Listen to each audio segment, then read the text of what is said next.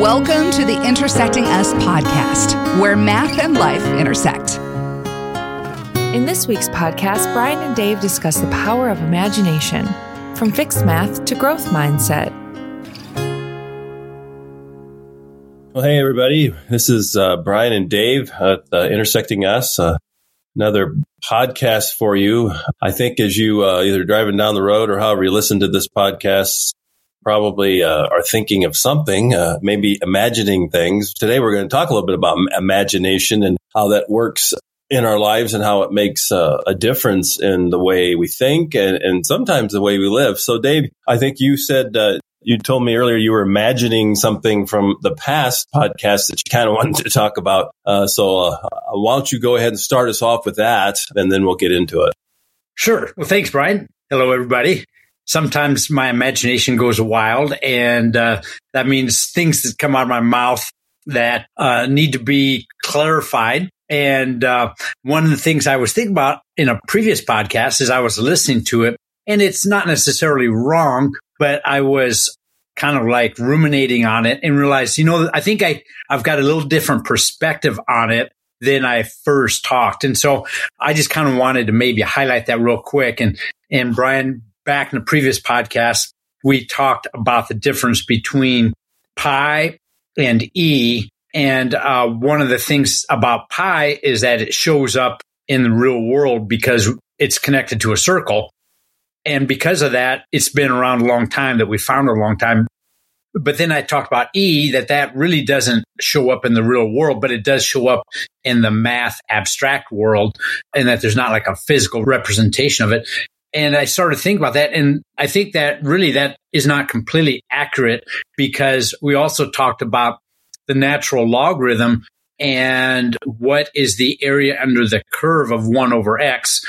And if, if, if you know, the listeners remember that podcast, you'll remember we talked about the area under that curve as you go from one to E was actually one.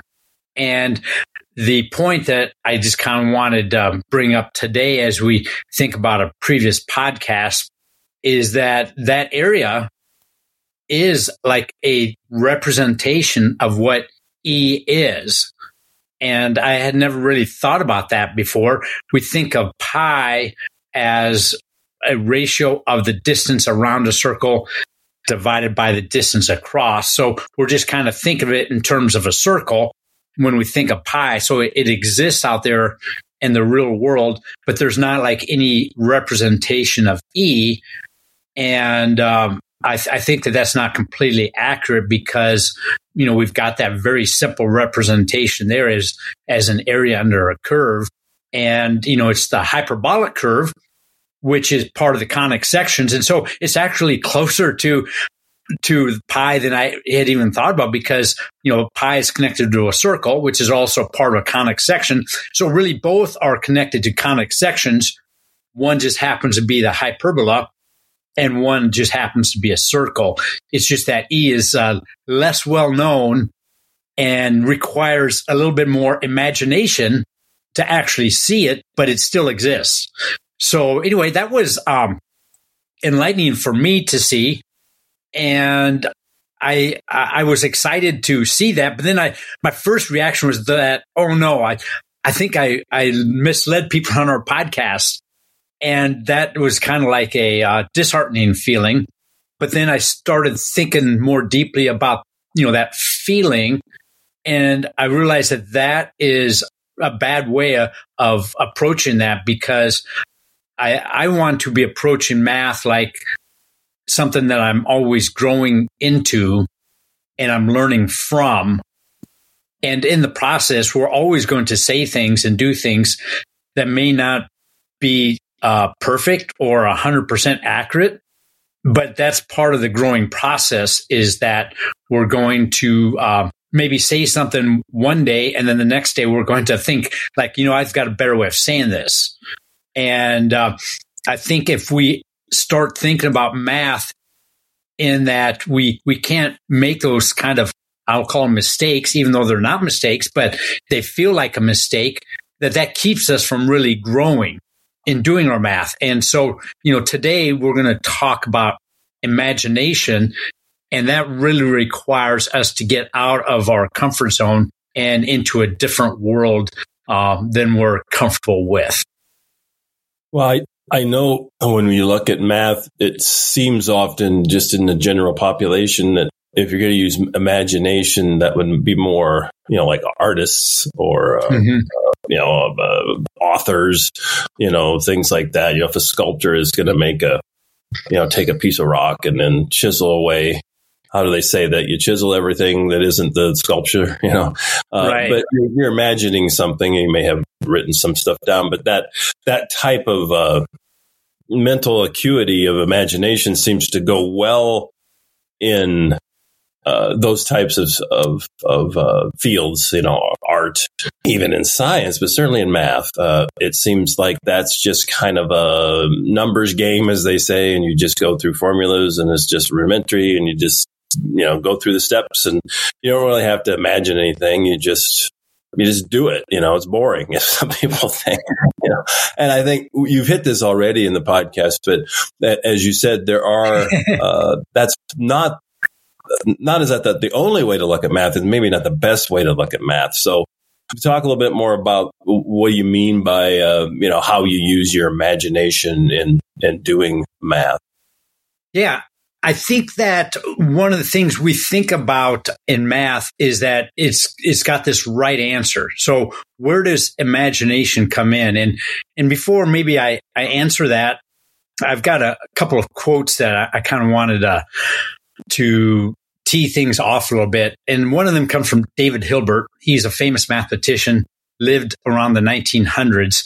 And he uh, was told that uh, one of his students was going to drop mathematics to become a poet. And he's a college professor. And Hilbert's oh, reply okay. was good. he did not have enough imagination to become a mathematician. And, and like you said, with uh, kind of like artists, we think that that uh, imagination is part of the artist world. Why is it that uh, we need imagination to become a mathematician? Because when we first start off, what we are exposed to are a bunch of rules. But once we get over that thought, at the core, math is simply abstract ideas. You know, there's nothing concrete. We're not limited by things that are that are in this world. We can imagine anything we want in math. Now, it doesn't necessarily mean it's true, but because it's abstract, we have much fewer limits than we would, let's say, if we're a physicist or a chemist or a biologist who are limited by what actually happens in the real world.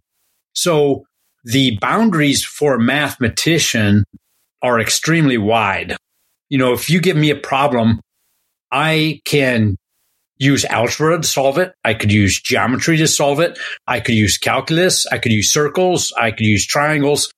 There's all kinds of options that I could choose to use. Now, maybe not all of those work, but I'm free to choose any of those options. And more often than not, if you get a solution using one method, there usually is many other methods to get to the answer. And that's kind of one of the beauties of of math is finding different ways of getting the answer. We just have this huge range of options at our disposal to get the correct answer. Yeah, and I think that's uh, as we talked a little bit before. The freedom part is the biggest part that I think most people in life they look at math as being very concrete, and you you follow a set of rules, and everything else you kind of have freedom. But you're talking more about the fact that because math is not physical, I guess we could call it that. It's more abstract ideas that you can actually have more freedom in math than you do in pretty much any other discipline. That's right. And I work with that actually quite a bit in my day job uh, at coaching actuaries, working with students and helping them to see that when they solve actuarial problems, what I encourage them to do is I encourage them to follow basic principles. And that means that they have a lot of freedom into how to follow those basic principles. So it's not a prescriptive approach, uh, but there, there's uh, an opportunity for them to use their imagination to apply those principles. Yeah, and that and that starts to make sense. It's got kind of a we do that in science, you know, with the with the scientific method. You you go down a path, but you got to kind of choose the path, and then sometimes you find out, oh, that path has a roadblock, and then just you back up and try another method. And and math has that same has that same type of concept, but it seems like it's even more free because you don't have the physical constraints that you would have in something like physics or uh, or biology or, or, those types of disciplines that you use those methods with. But I did have to ask you. You talked about Hilbert. You had a quote from him. Is that the same guy that did the Hilbert's Hotel? It is, yeah. That that is kind of a famous story uh, that goes around in math circles. So uh, a lot of people in the math circles have probably heard it, but there's a good chance probably a lot of our uh, people who listen have not. Uh, do well, you want to tell that story? Yeah, it was a philosopher that I heard it from, but it's, you know, if I remember right, it was if you have a infinite number of rooms in a hotel and then, and they're all full. And so some guys wants a, wants a, he wants a room. So what do I do? Well, it's infinite, so you just move everybody over one, you know, and then mm-hmm. the first one's open. Then they do things with odd and evens, and we don't have to get too deep into it. But it's a whole idea of uh, how math with infinity works, you know, because you know, as we talked in prior podcasts, you know, the set of odd numbers is infinite, and so the set of even numbers is infinite, and the set of all all numbers, you know, just both of those together is awful infinite. So in some ways they're equal, but in kind of an infinite way of looking at it, they're really not. And that's kind of how Hilbert kind of helps us with that. But probably a, a nice story for a different day. But I think it's interesting how these guys, you hear these names and I'm like, oh yeah, I've heard of him before. And it, it is a really neat way if, if, if our audience wants to look up Hilbert his hotel, it is kind of a neat way of looking at how you try to explain somebody how infinite items and infinite sets can interact with each other. Um, mm-hmm. It does not make sense in in real life, really, uh, just, because it just goes on forever. But but I think the whole idea of Hilbert, and then you, you're talking about the the way you you use freedom in math. It, it's a way of looking at math that's more fun or rewarding or joyful or uh, beautiful. All those different words we've been using. I think that's one of the things that you're trying to do is to try to get people to look at it from a perspective that is different, certainly, but more full and, and more meaningful and actually more real, I think. Mm-hmm. Yeah. One of the things I've recently ran across that I think highlights this idea that's pretty cool is the proof of the Pythagorean theorem.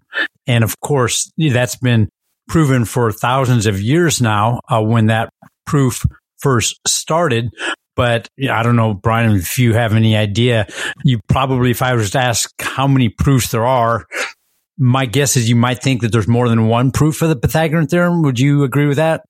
Well, it seems like that'd be the way to go. I mean, because just just using odds, the chances of only one is probably lower. But right, and uh, so I, I, recently bought a book, and the book purpose is in, to go through the different proofs of the Pythagorean theorem. And I don't remember the exact number, but it was over two hundred.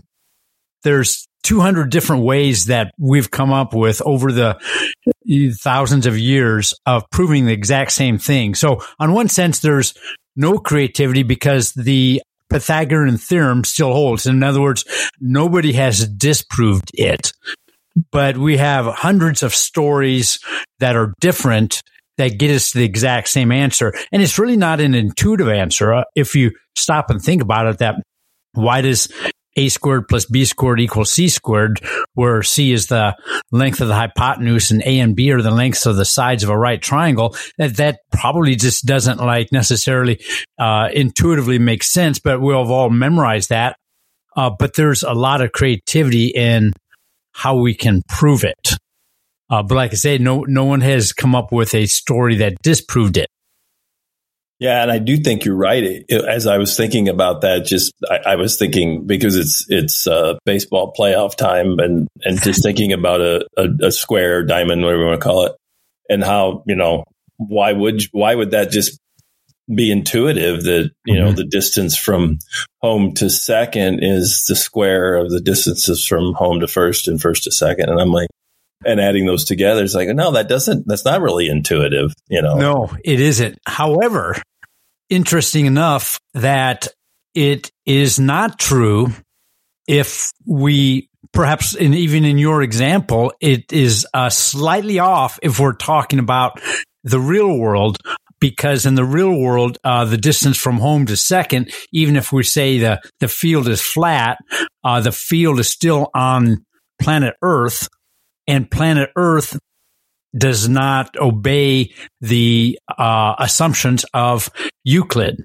Oh. And specifically the parallel postulate. And so the fifth postulate of Euclid talked about parallel lines, and that postulate works if you have a flat plane. And it, the interesting thing that a lot of people don't know is that if you change that parallel postulate to uh, the one that's consistent with either a elliptical uh, surface or hyperbolic surface, then the Pythagorean theorem does not hold.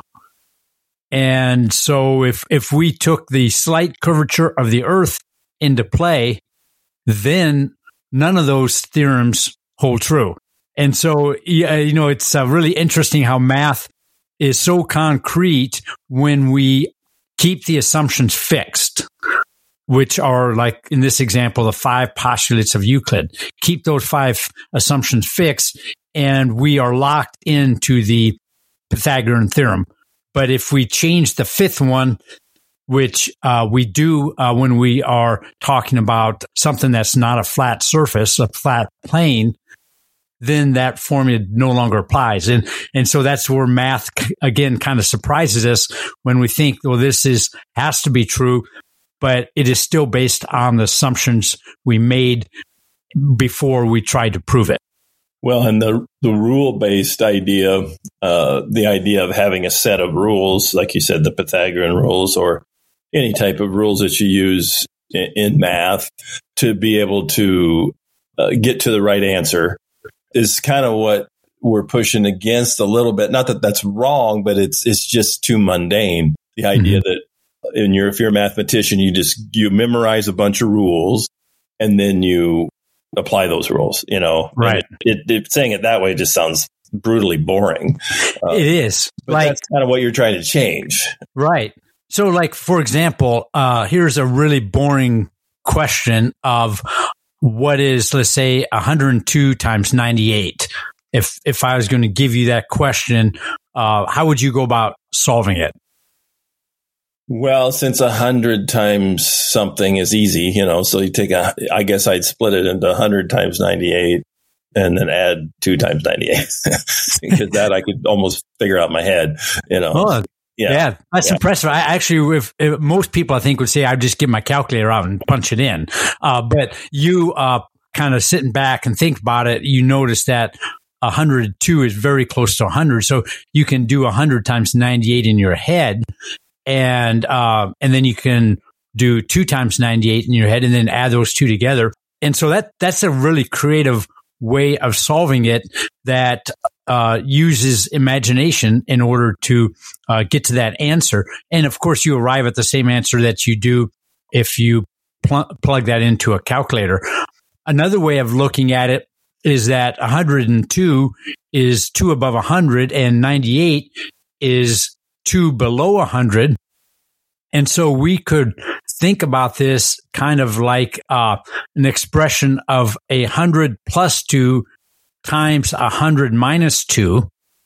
Mm. And if you remember in the FOIL method, uh, way back in algebra of like a plus b times a minus b, uh, the result of that is a squared plus ab minus ab and then minus b squared, where the plus ab and minus ab cancel. And so what you're left with is a squared minus b squared. And for this particular case, a squared is 100 squared, which you, you're already going down that path, which is 10,000. And then b squared is 2 squared, which is 4. And so we can also arrive at the correct answer by saying it's that's 10,000 minus 4, which is uh, what 9,996.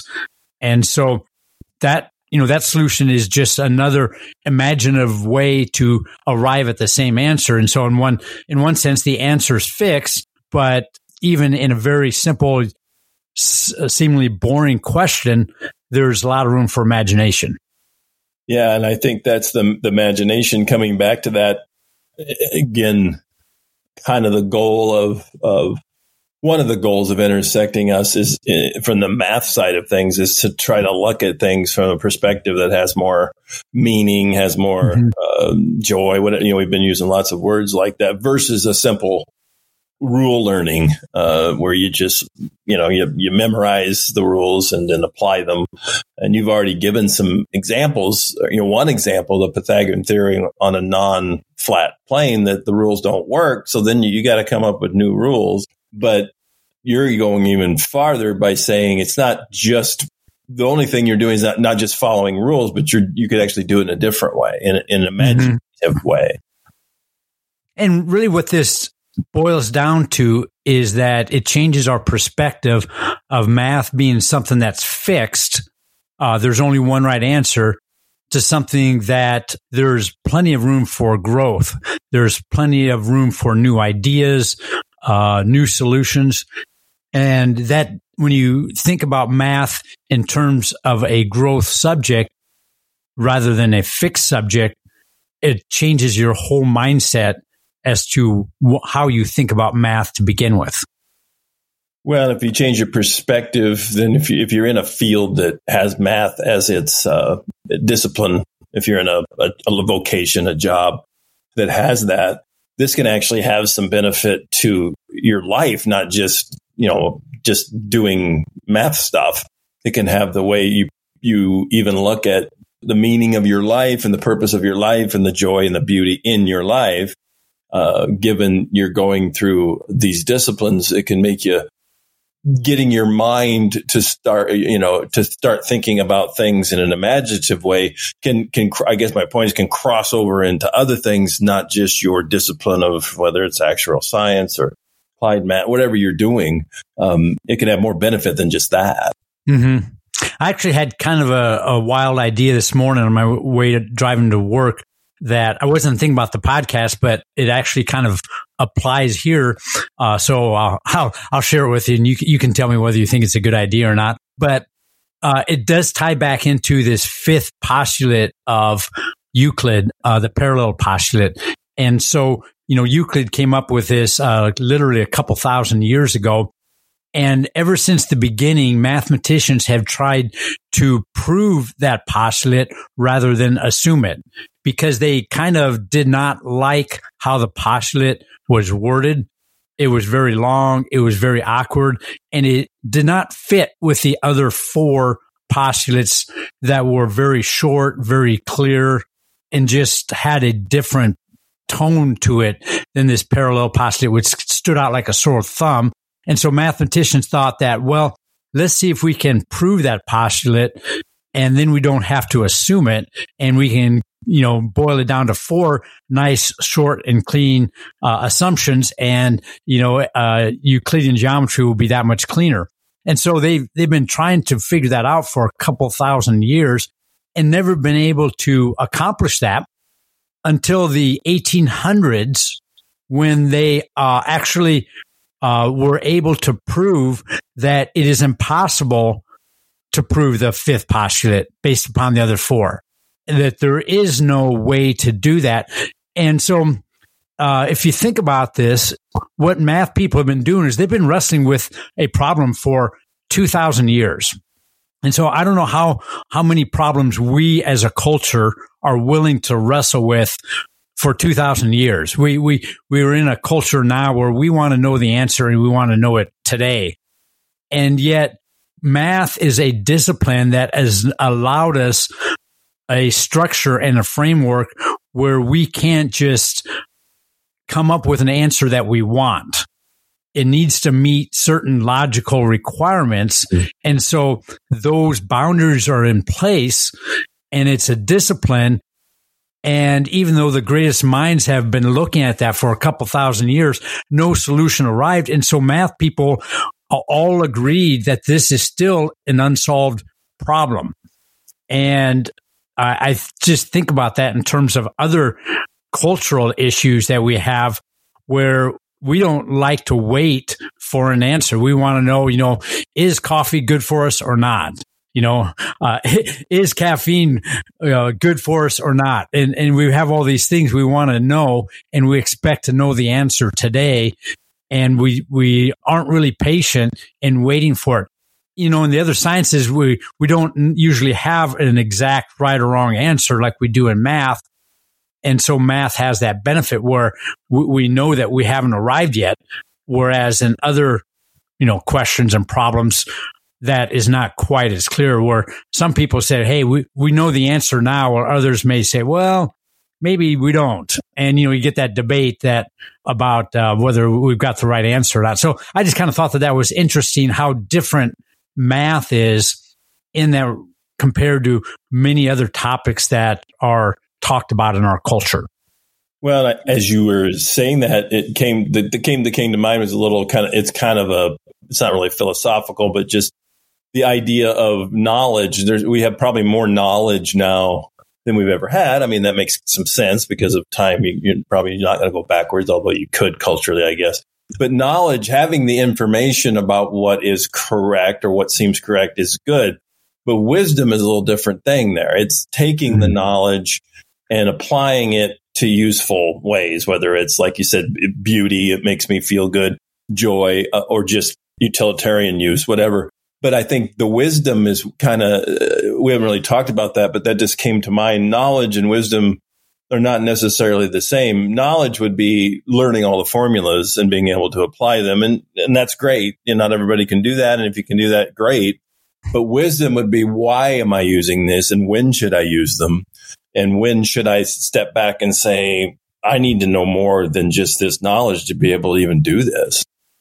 Yeah, I had never thought about it too, but that uh, I think that's something we can continue to press in on because I think that there's a lot in there. I think you and I both, and outside of math, we talk about the difference between knowledge and wisdom. And we see that as it applies to life. But I think what you're saying is that that also applies to math as well.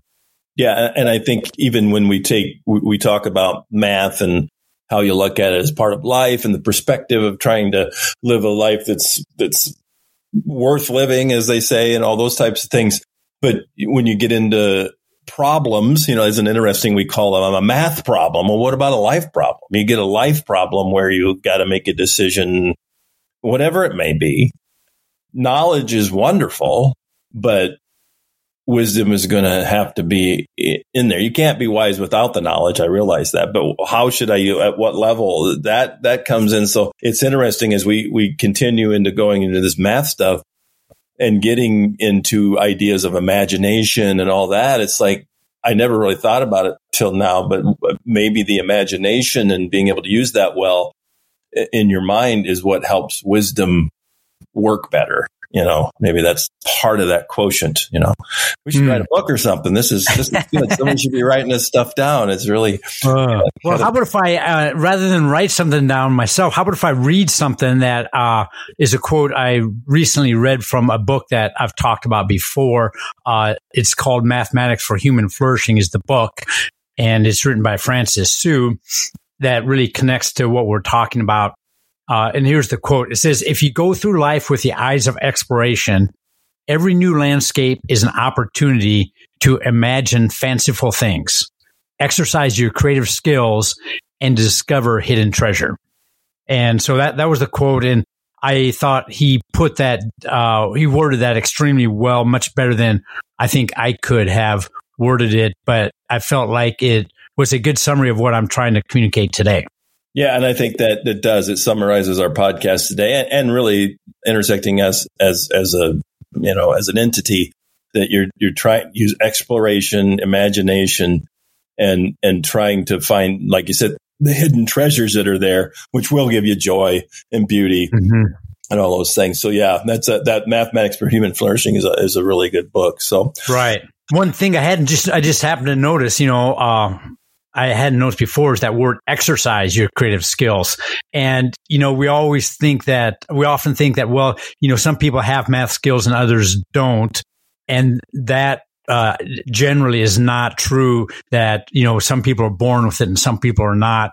uh, like a lot of things, how good you are depends a lot on how much you exercise whatever skill you're talking about. And so if, if you're one of those people that don't think you're good with math or you don't think you have creative skills, uh, we're going to continually challenge that notion uh, because we think otherwise. We think you do have those skills, but perhaps what's missing is an opportunity to really exercise those skills. Yeah, and look at it from a different perspective. You may have just been trying it from a, a, you know a starting point that doesn't work for you, and maybe a different starting point would be more helpful. Well, good. This is, uh, as we sum up here, it, it really does that that quote that you just read and the idea of imagination in math is kind of a, a summary or a, a, way of looking at what we want to do at intersecting us and, and, and kind of try to get people to look things at different perspectives that doesn't just go through, you know, just obviously math or even philosophy, uh, but life. And that's uh, what we're really about here. So, so this has been our podcast for today. I hope you enjoyed it. Um, uh, join us uh, next week for for another one. We'll be we getting into more about how to make uh, imagination and life and math all come together as we exercise our life and try to be uh, persons that look at things from different perspectives and find joy and happiness in it.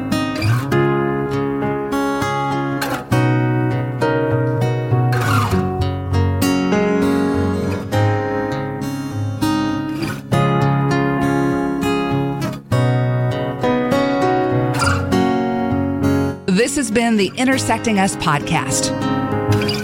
To further engage with Intersecting Us, go to intersectingus.com.